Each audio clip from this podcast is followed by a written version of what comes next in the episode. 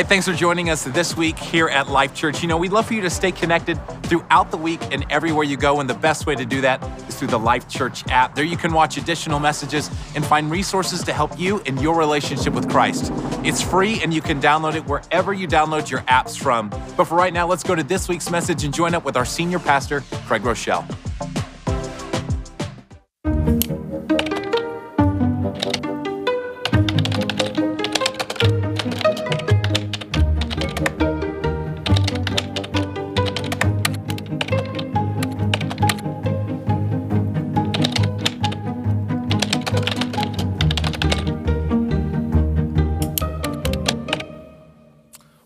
I came ready to preach today. I hope you're ready to have a little bit of church before we uh, dive in to the message today. I'm going to need a little bit of help from 32 different locations around the nation to help welcome live right now the 33rd location. Can you guys show some love today for all the new people in the Northland location in the Kansas City area? We love you all.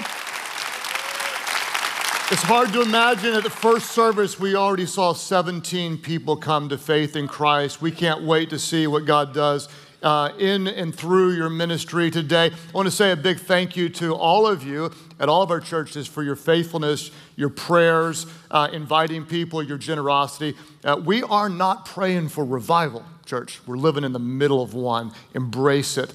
Uh, we're in a message series right now called Things Jesus Never Said.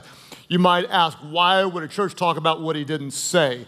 Uh, if you're maybe new to Christianity or don't know much about the Bible, if you ever look in the New Testament, there's four books of the Bible that they're called the Gospels Matthew, Mark, Luke, and John. If you're reading in certain Bibles, you'll see that there are letters in red. Those are the words of Jesus.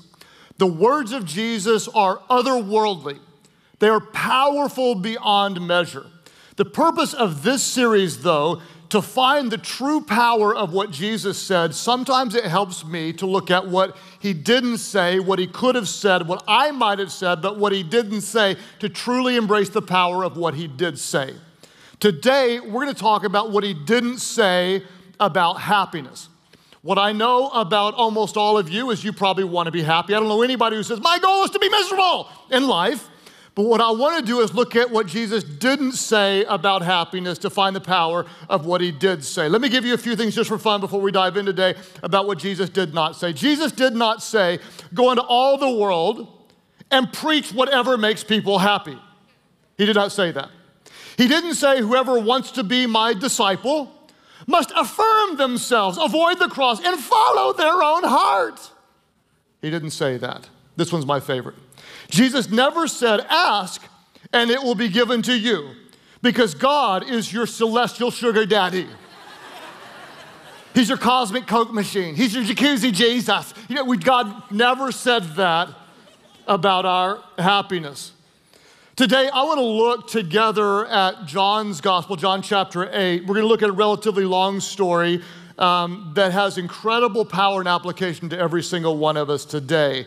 At the end of this story, we're going to look very specifically at what Jesus did not say because what he did say has the power, the potential to transform our lives. Uh, verse 2 of John 8, the story starts this way At dawn, Jesus appeared again in the temple courts where all the people gathered around him. He sat down to teach them. The teachers of the law and the Pharisees, these were people who looked very religious on the outside, but were generally hypocritical on the inside. The teachers and the Pharisees of the law brought a woman caught in adultery. Let's pause there for a moment because I want you to visualize this. Jesus is out kind of like in the town square, and he's essentially leading a life group, or there's a Bible study. Then some hypocritical religious men drag a woman that was caught in the act of adultery. There's a couple things, if we had more time, we'd talk about. One is where was the man in the story, who's obviously left out of the story. Secondly, what were you peeping at when you found a woman caught in adultery? That's a whole nother deal going on here. But nonetheless, these guys bring a woman caught in the act of adultery, and you can imagine if she was caught in the act, chances are very good that she was barely dressed This would have been the lowest, most humiliating moment of her life. What's interesting is the men didn't care about her. They were just using her as a tool to get at Jesus, and you can see that in the upcoming part of the story. They made this woman stand before the group and said to Jesus, Teacher, this woman was caught in the act of adultery. In the law of Moses, it commands us to stone such a woman. Imagine they're going to publicly throw rocks at her until she dies a very horrible death. And they ask Jesus, Now, what do you say? Verse 6 shows us the motives behind their question. They were using this question as a trap in order to have a basis for accusing Jesus.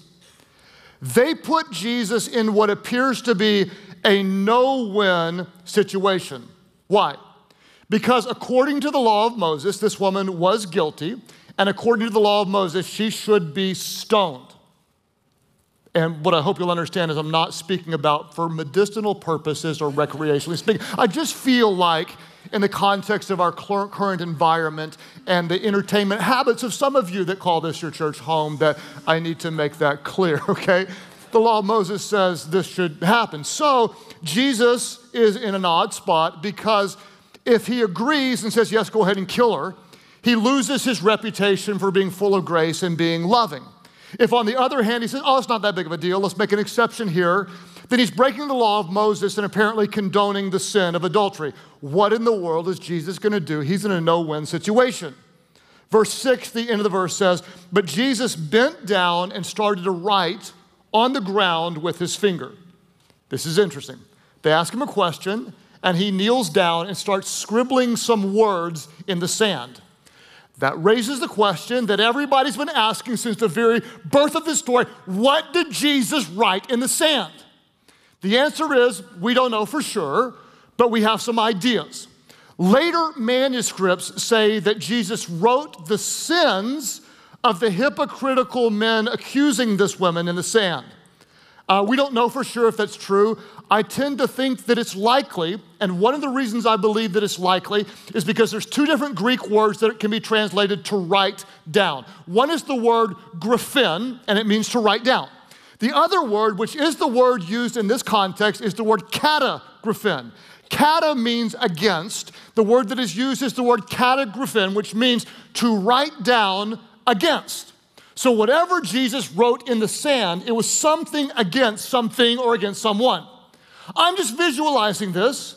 Jesus is looking out at the Pharisees, and maybe he sees Phil, Phil the Pharisee.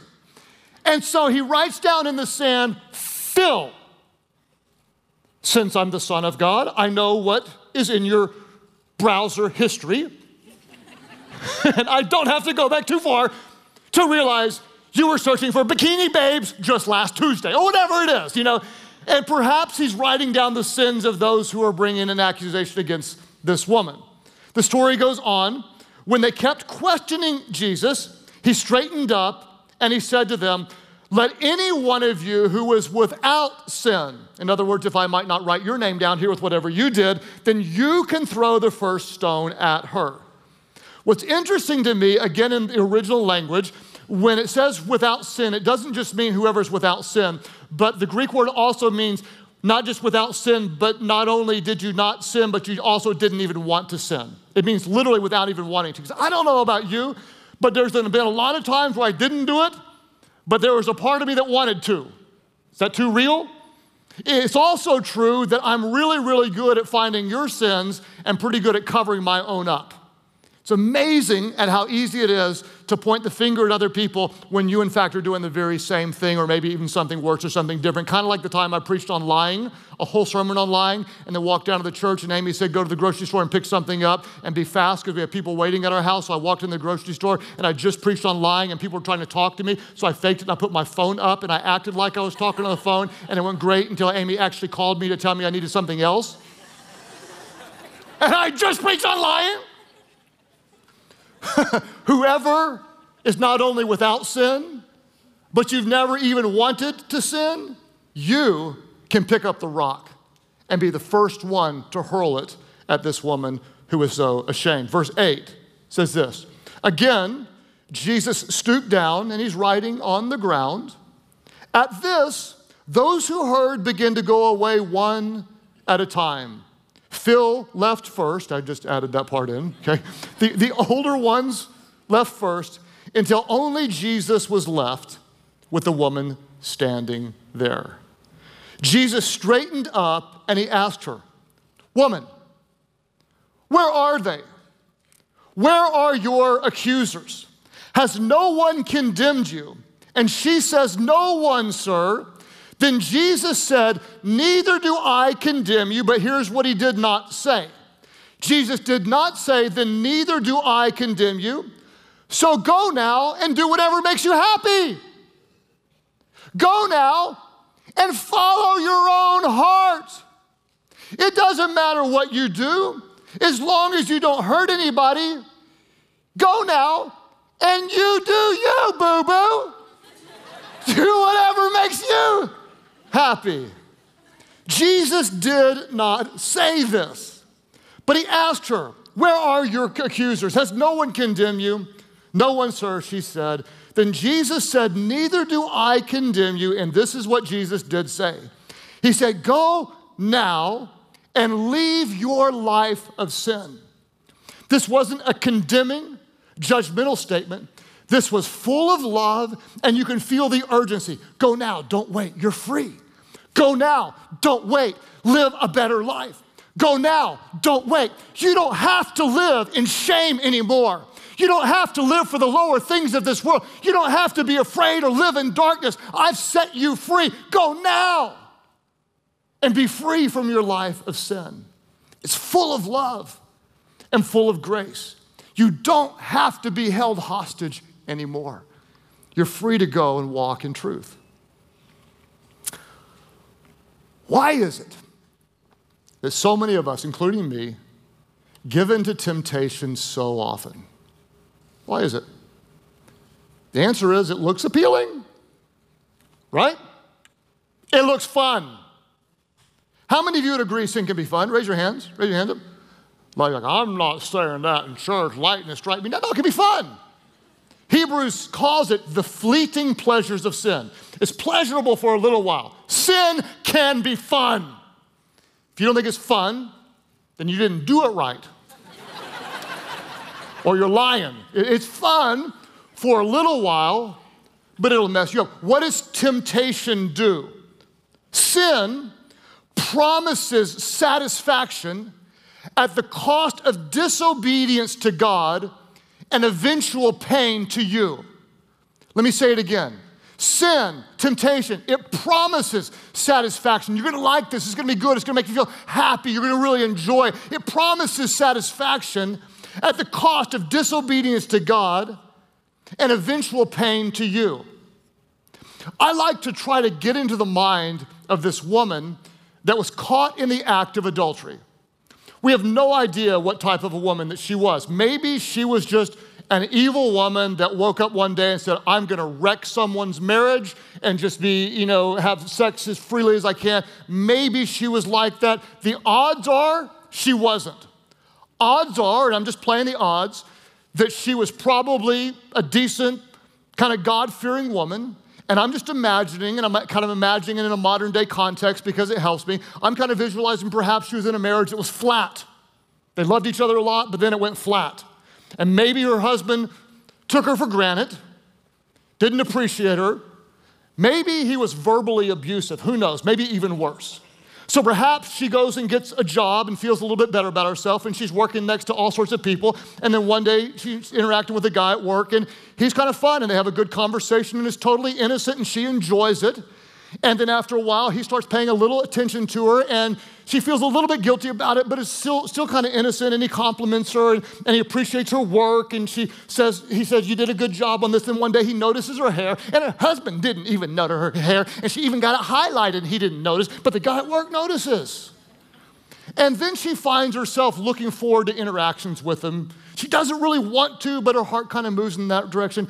And then he follows her on Instagram. And he starts liking and commenting on every post. Fire, heart symbols. And she finds herself liking this. She looks forward to seeing him during the day. And then one day they both stay late, and he opens up about his marriage, and his wife isn't so good.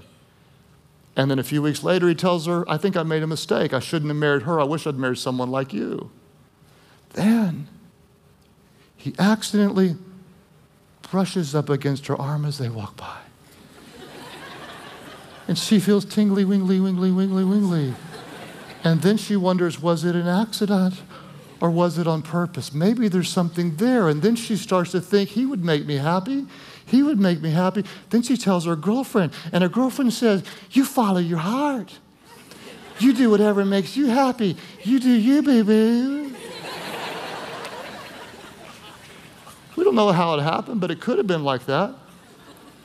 And step by seemingly innocent step, one seemingly insignificant decision after another, after another, after another, after another, and she finds herself barely dressed in the most publicly shamed moment of her life. How did she get there?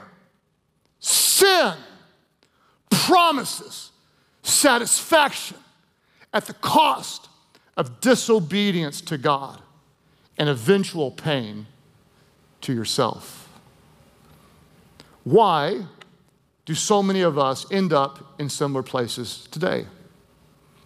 We live in a very relativistic culture. What does the idea of relativism mean?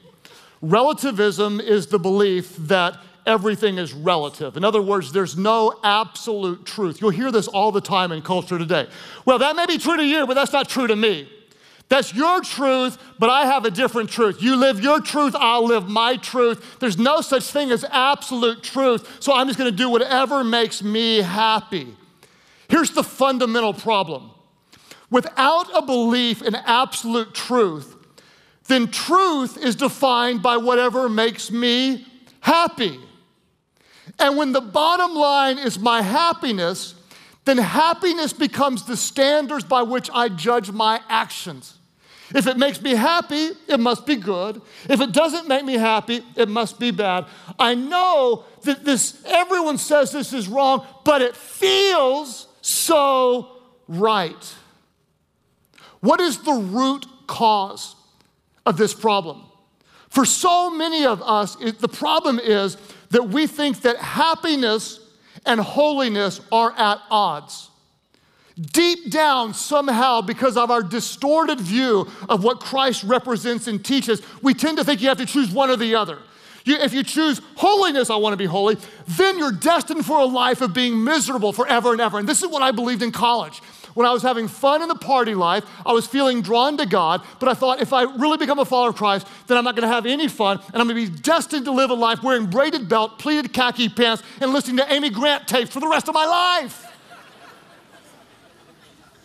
If you don't know what a tape is, you certainly don't know who Amy Grant is. The good news is you can still go to heaven if you don't know who Amy Grant is, but barely. You'll barely get there, but you can go to heaven.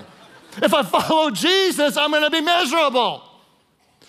Our God is not in heaven looking down upon you, whom He loves, and saying, For God so loved the world that He wants His children to be holy and miserable. No, he is a good, loving father.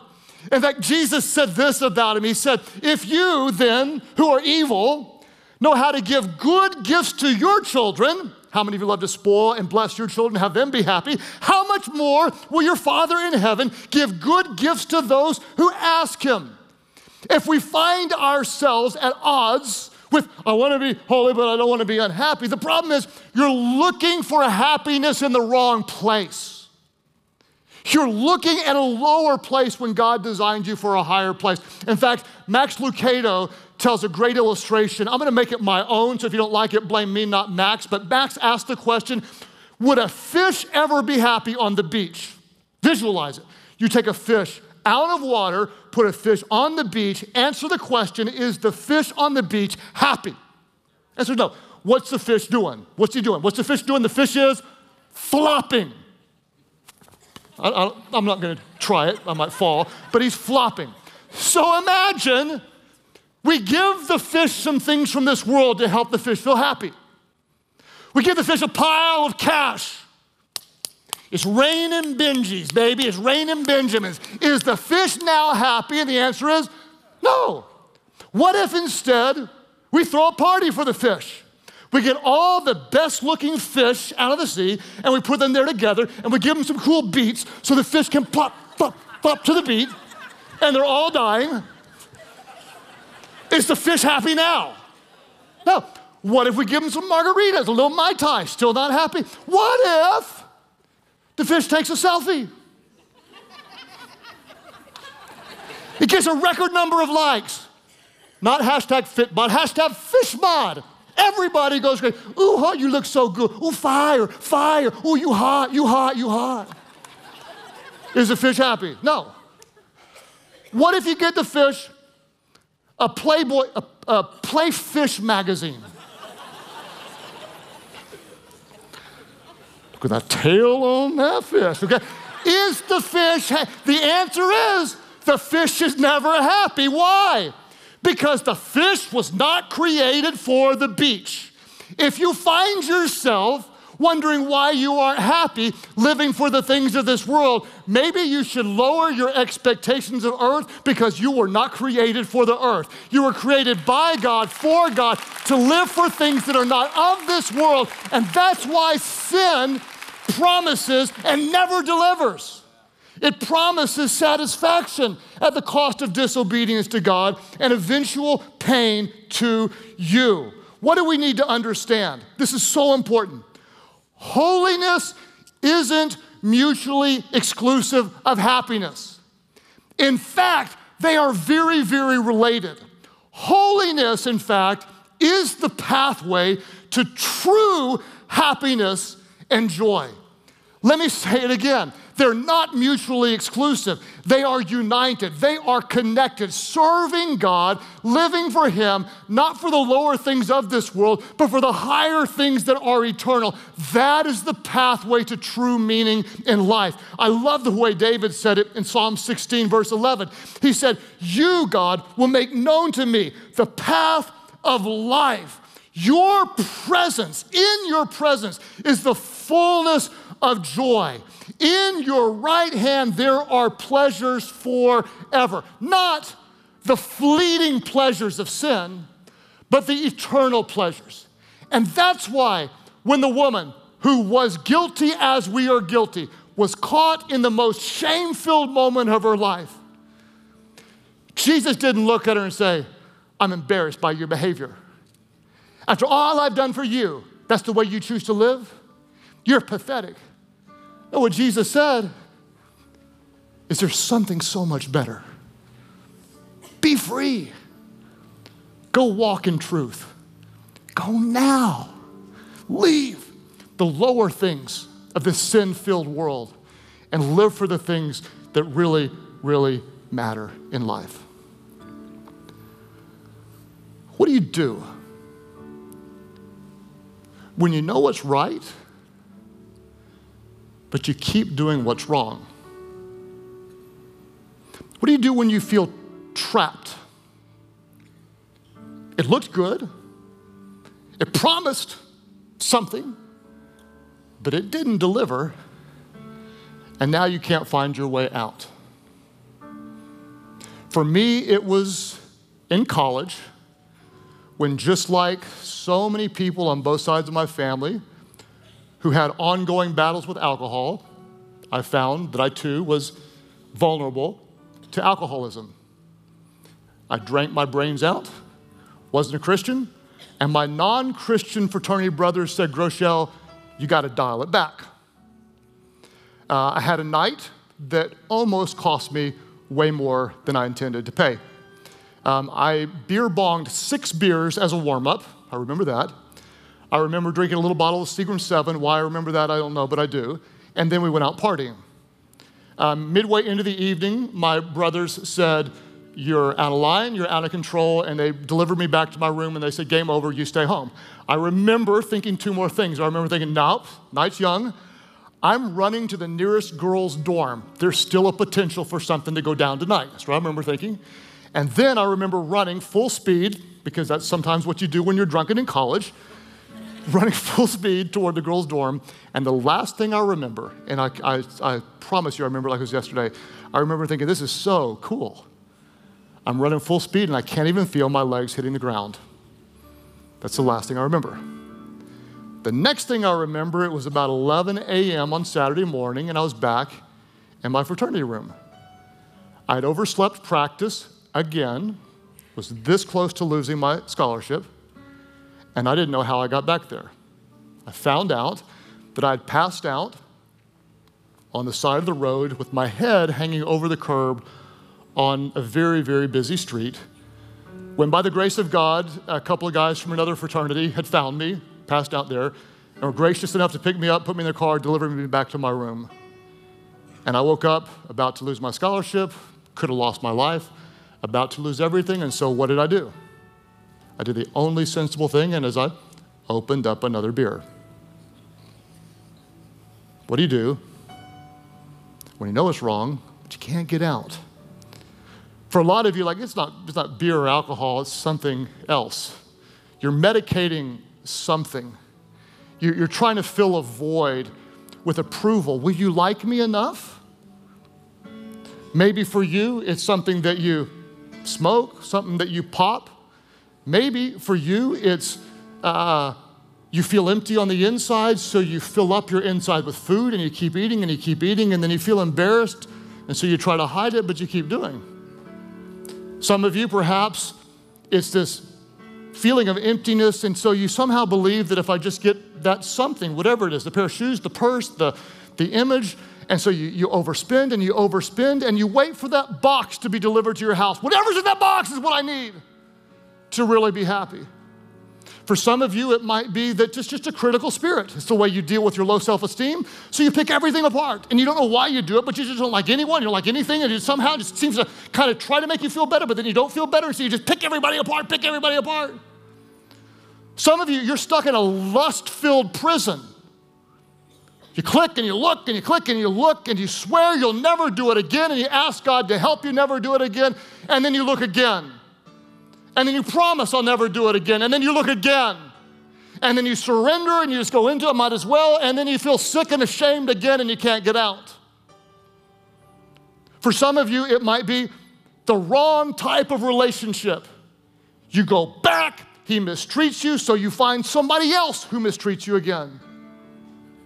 What do you do when you know it's not God's best, but you find yourself barely dressed and ashamed and can't quite figure out how you got here? I came today to tell somebody about the faithfulness, the goodness, the grace of God that is available to you at this moment. The faithfulness of God, the faithfulness of God. Paul said it this way He said, And our God is faithful our God is always faithful. Our God is so faithful that He will never let you be tempted beyond what you can bear. But listen to me. When you're tempted, when you're trapped, when you're stuck, when you feel like you're in a prison and there is no way out, when you're tempted and you're stuck, our God will also provide a way out so that you can endure it. There's always grace.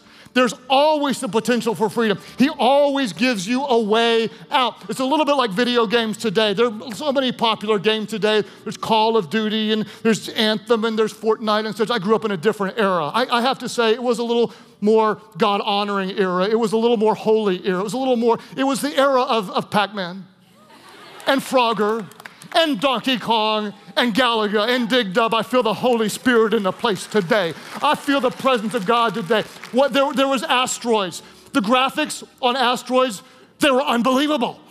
They were, there was a spaceship that was just like this. I mean, you could draw like this. And there were asteroids that would come your way, and you could draw them like this. And you had unlimited firepower and you would blow up your asteroid. And then there would be little asteroids coming all over toward your little triangle spaceship. And so you would thrust forward and try to move it around and stuff. And then whenever you were in trouble, there was a button. Oh, praise God, there was a button. The button was called hyperspace. If you remember, you may feel the power. When you're in trouble, boom, hyperspace, and your little spaceship would disappear off the screen and appear somewhere else. There was always a way out. There was always a way out. In the kingdom of God, there is no hyperspace, but there is a button that's called hyper grace. Oh, somebody. Have a little fun with me. Our God is faithful. He is faithful. He is faithful. And He will always give you a way out. What do you do when you're tempted? I hope that you'll understand this powerful truth. Every temptation is an invitation to depend on Christ. Every time you feel trapped, it's an invitation to depend on the grace of Jesus. What do you do when you're trapped? You recognize He gives you a way out. He doesn't look down on you and say, I'm embarrassed by you. I'm ashamed of you. Now go do whatever you do, you boo. No, He says, You go be free. Because of my grace, you can be free. It's an invitation. So I became a follower of Christ, bold for Jesus, and continued to drink until one day, sitting out on the front patio of our fraternity house, halfway through a beer, it dawned on me. I'd been trying in my own power, and there was a power that was greater than what I had in my own body. And so somehow, and it doesn't work this way for everybody, but it did for me, in my weakness, the power of Christ became strong, and I poured it out, and that which had held me prisoner held me no more. No more. No more. Go your way and walk in truth. There's a big difference between remorse and repentance. Remorse is, I got caught. So sorry, I got caught. I got caught. Repentance is something entirely different. Re means to turn. Pent is that which is highest, like the pent house, is to turn from the lower things of this world to the higher things of God. Go be free and sin no more.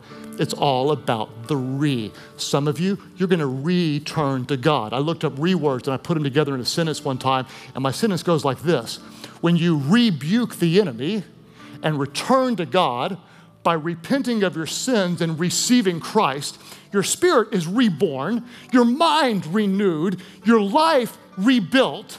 And while you're reconciled by the grace of Jesus Christ, you reap the rewards of relationship causing revival to break free. It's all about the re. And when you feel trapped, and when you feel caught, and when you feel broken in shame, what Jesus does not say is that wasn't good. Now go do what makes you happy. No, he says, I've got a better path for you.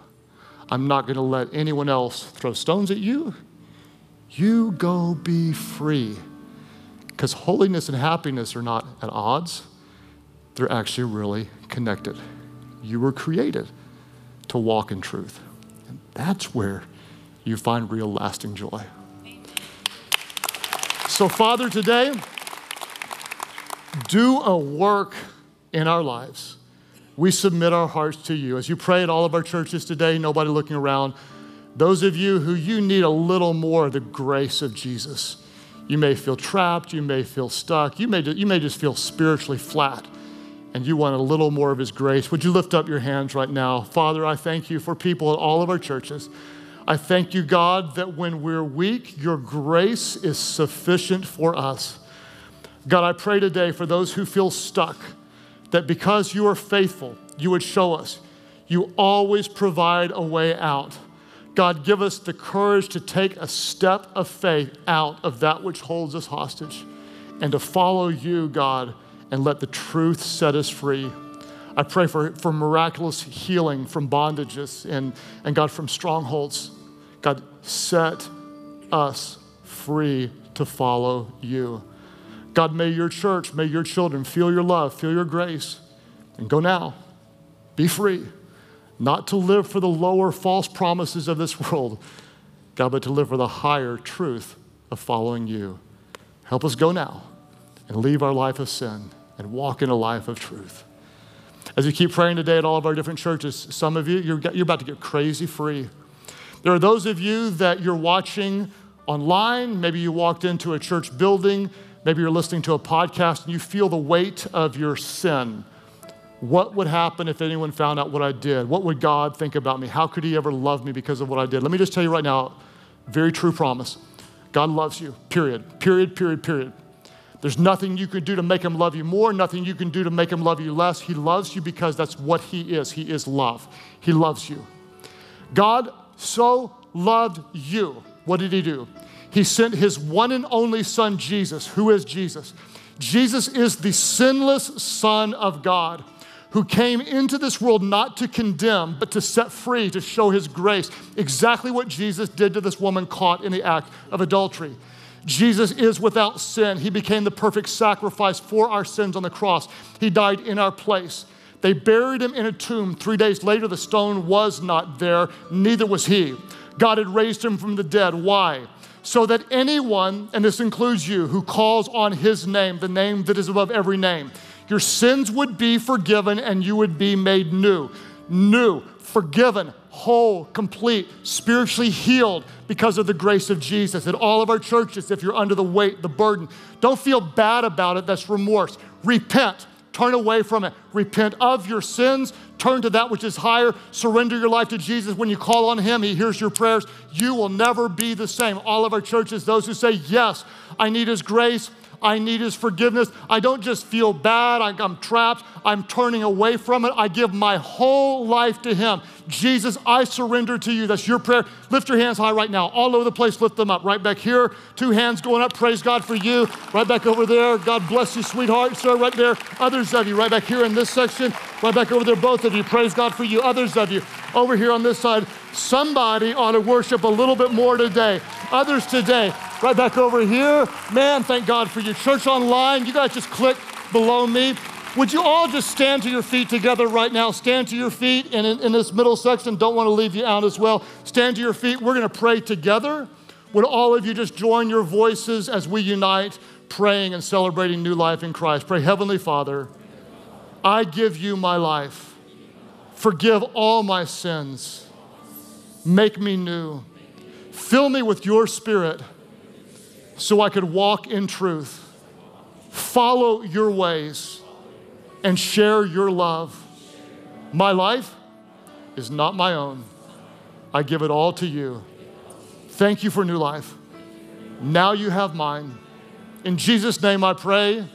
Somebody shout, somebody cheer, somebody welcome those born into God's family. Hey, thanks again for joining us here at Life Church. You know, it's always our heart as a church to see you continue to grow in your relationship with Christ. We have a great way to help you do that. It's called life.church slash next. There you'll find videos and all kinds of resources to help you take your next step in your faith journey. Again, thanks for joining us here today. We'll see you next time.